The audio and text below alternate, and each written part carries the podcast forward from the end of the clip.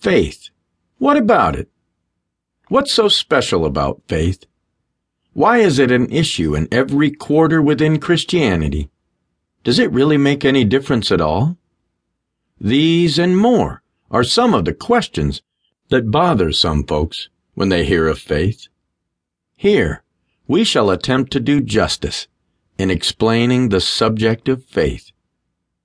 Faith can simply be defined as trust or complete confidence.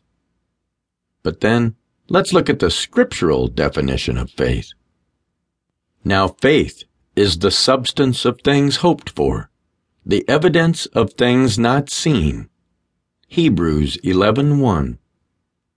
But without faith, it is impossible to please God. Hebrews 11:6.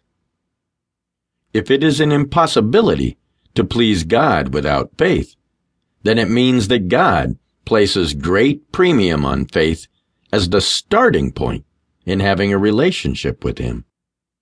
If it's so, then let's analyze Hebrews 11:1. Now faith is the substance of things hoped for, the evidence of things not seen. First and foremost, faith is in the now. Faith is always a present, active thing. The realm of faith transcends the limitations that time and space puts in us.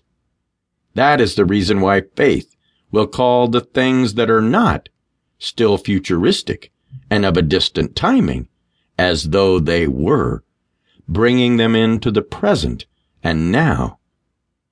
God operates in the realm of faith in which everything he says or does or intends to do is as good as having been accomplished. This is so because God doesn't live in time.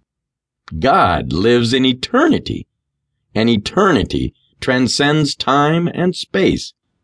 Faith, originating from God, therefore operates from the standpoint of eternity.